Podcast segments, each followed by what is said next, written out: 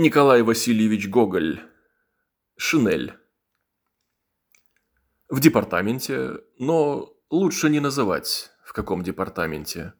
Ничего не отсердите всякого рода департаментов, полков, канцелярий и, словом, всякого рода должностных сословий. Теперь уже всякий частный человек считает в лице своем оскорбленным все общество. Говорят, весьма недавно поступила просьба от одного капитана-исправника, не помню, какого-то города, в который он излагает ясно, что гибнут государственные постановления и что священное имя его произносится решительно в суе. А в доказательство приложил к просьбе преогромнейший том какого-то романтического сочинения, где через каждые десять страниц является капитан-исправник, местами даже совершенно в пьяном виде. Итак, во избежание всяких неприятностей лучше департамент, о котором идет дело, мы назовем одним департаментом. Итак, в одном департаменте служил один чиновник.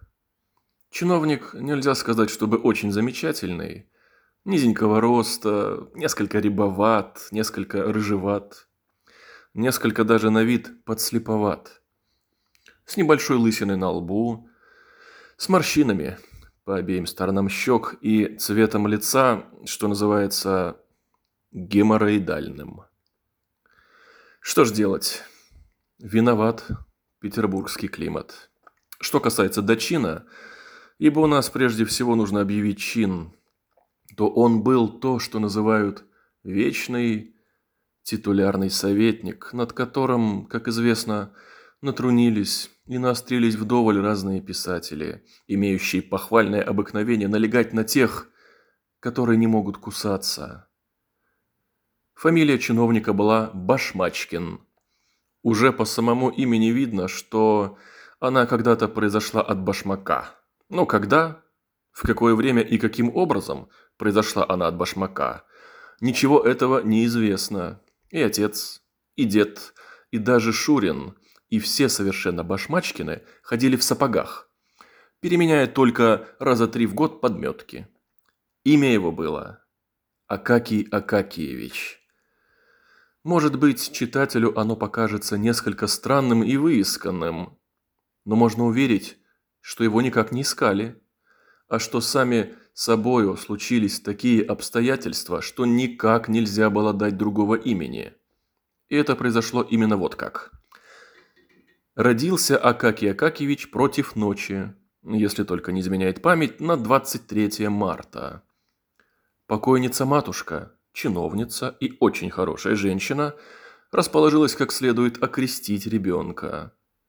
Матушка еще лежала на кровати против дверей, а по правую руку стоял кум, превосходнейший человек Иван Иванович Ерошкин, служивший столоначальником в Сенате, и кума, жена квартального офицера, женщина редких добродетелей, Арина Семеновна Белобрюшкова.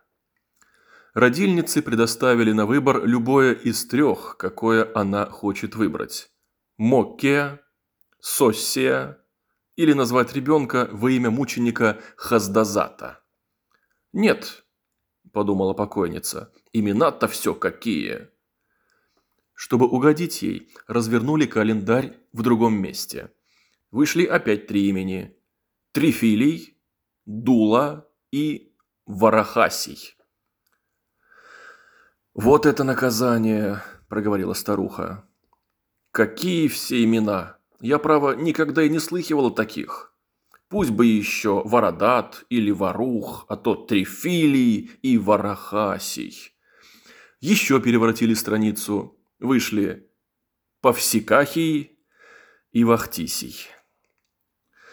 «Ну, уж я вижу, — сказала старуха, — что видно его такая судьба. Уж если так, пусть лучше будет он называться, как и отец его. Отец был Акакий, так пусть и сын будет Акакий». Таким образом и произошел Акакий Акакиевич. Ребенка окрестили, причем он заплакал и сделал такую гримасу, как будто бы предчувствовал, что будет титулярный советник. Итак, Вот каким образом произошло все это. Мы привели потому это, чтобы читатель мог сам видеть, что это случилось совершенно по необходимости, и другого имени дать было никак невозможно. Когда и в какое время он поступил в департамент, и кто определил его, этого никто не мог припомнить. Сколько ни переменялось директоров и всяких начальников, его видели все на одном и том же месте, в том же положении, в той же самой должности, тем же чиновником для письма. Так что потом уверились, что он, видно, так и родился на свет, уже совершенно готовым в вицмундире и с лысиной на голове. В департаменте не оказывалось к нему никакого уважения. Сторожа не только не вставали с мест, когда он проходил, но даже не глядели на него, как будто бы через приемную пролетала простая муха. Начальники поступали с ним как-то холодно-деспотически. Какой-нибудь помощник столоначальника прямо ссовал ему под нос бумаги, не сказав даже «перепишите» или «вот интересное хорошенькое дельце» или что-нибудь приятное, как употребляется в благовоспитанных службах.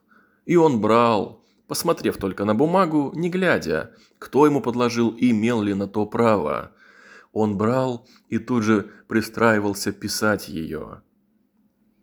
Молодые чиновники подсмеивались и острились над ним, во сколько хватало канцелярского остроумия. Рассказывали тут же пред ним разные составленные про него истории, про его хозяйку, семидесятилетнюю старуху. Говорили, что она бьет его. Спрашивали, когда будет их свадьба. Сыпали на голову ему бумажки, называя это снегом. Но ни одного слова не отвечал на это Акакий Акакиевич. Как будто бы никого и не было перед ним. Это не имело даже влияния на занятия его. Среди всех этих докук он не делал ни одной ошибки в письме. Только если уж слишком была невыносима шутка, когда толкали его под руку, мешая заниматься своим делом, он произносил: «Оставьте меня. Зачем вы меня обижаете?» И что-то странное заключалось в словах и в голосе, с каким они были произнесены. В нем слышалось что-то такое, преклоняющее на жалость, что один молодой человек, недавно определившийся, который, по примеру других, позволил было себе посмеяться над ним, вдруг остановился, как будто пронзенный. И с тех пор как будто все переменилось перед ним и показалось в другом виде. Какая-то неестественная сила оттолкнула его от товарищей, с которыми он познакомился, приняв их за приличных светских людей. И долго потом, среди самых веселых минут, представлялся ему низенький чиновник с лысинкой на лбу, со своими проникающими словами: «Оставьте меня. Зачем вы меня обижаете?» И в этих проникающих словах звенели другие слова: «Я брат твой». И закрывал себя рукой бедный молодой человек. И много раз содрогался он потом на веку своем, видя, как много в человеке бесчеловечья, как много скрыто свирепой грубости в утонченной, образованной светскости и, Боже, даже в том человеке, которого свет признает благородным и честным. Вряд ли где можно было найти человека, который так жил бы в своей должности. Мало сказать, он служил ревностно. Нет, он служил с любовью. Там, в этом переписывании, ему виделся какой-то свой разнообразный и приятный мир. Наслаждение выражалось на лице его. Некоторые буквы у него были фавориты, до которых, если он добирался, то был сам не свой, и подсмеивался, и подмигивал, и помогал губами, так что в лице его, казалось, можно было прочесть всякую букву, которую выводило перо его. Если бы соразмерно его рвению давали ему награды, он, к изумлению своему, может быть, даже попал бы в статские советники. Но выслужил он, как выражались остряки его товарищи, пряжку в петлицу, донажил геморрой в поясницу. Впрочем, нельзя сказать, чтобы не было к нему никакого внимания. Один директор, будучи добрый человек и желая вознаградить его за долгую службу, приказал дать ему что-нибудь поважнее, чем обыкновенное переписывание. Именно из готового уже дела велено было ему сделать какое-то отношение в другое присутственное место. Дело состояло только в том, чтобы переменить заглавный титул, да переменить кое-где глаголы из первого лица в третье. Это задало ему такую работу, что он вспотел совершенно, тер лоб и, наконец, сказал: «Нет, лучше дайте я перепишу что-нибудь». С тех пор его оставили навсегда переписывать. Вне этого переписывания, казалось, для него ничего не существовало. Он не думал вовсе о своем платье. Вицмундир у него был не зеленый, а какого-то рыжевато-мучного цвета.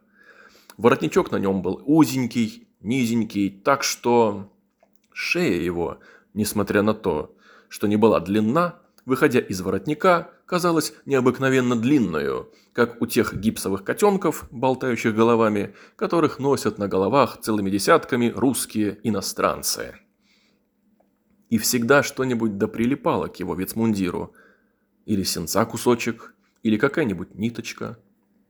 К тому же он имел особенное искусство, ходя по улице, поспевать под окно именно в то самое время, когда из него выбрасывали всякую дрянь. И оттого вечно уносил на своей шляпе арбузные и дынные корки и тому подобный вздор.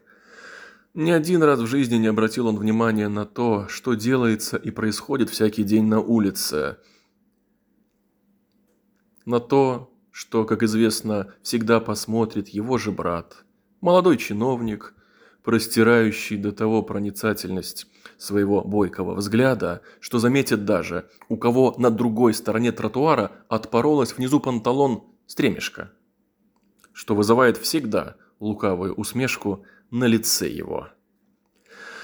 Но Акакий Акакиевич, если и глядел на что, то видел на всем свои чистые, ровным почерком выписанные строки.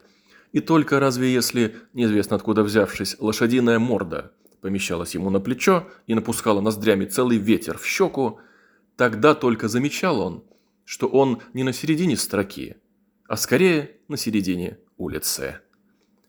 Приходя домой, он садился тот же час за стол, хлебал наскоро свои щи и ел кусок говядины с луком, вовсе не замечая их вкуса, ел все это с мухами и со всем тем, что не посылал Бог на ту пору. Заметивши, что желудок начинал пучиться, вставал из-за стола, вынимал баночку с чернилами и переписывал бумаги, принесенные на дом. Если же таких не случалось, он снимал нарочно для соответственного удовольствия копию для себя, особенно если бумага была замечательна не по красоте слога, но по адресу к какому-нибудь новому или важному лицу.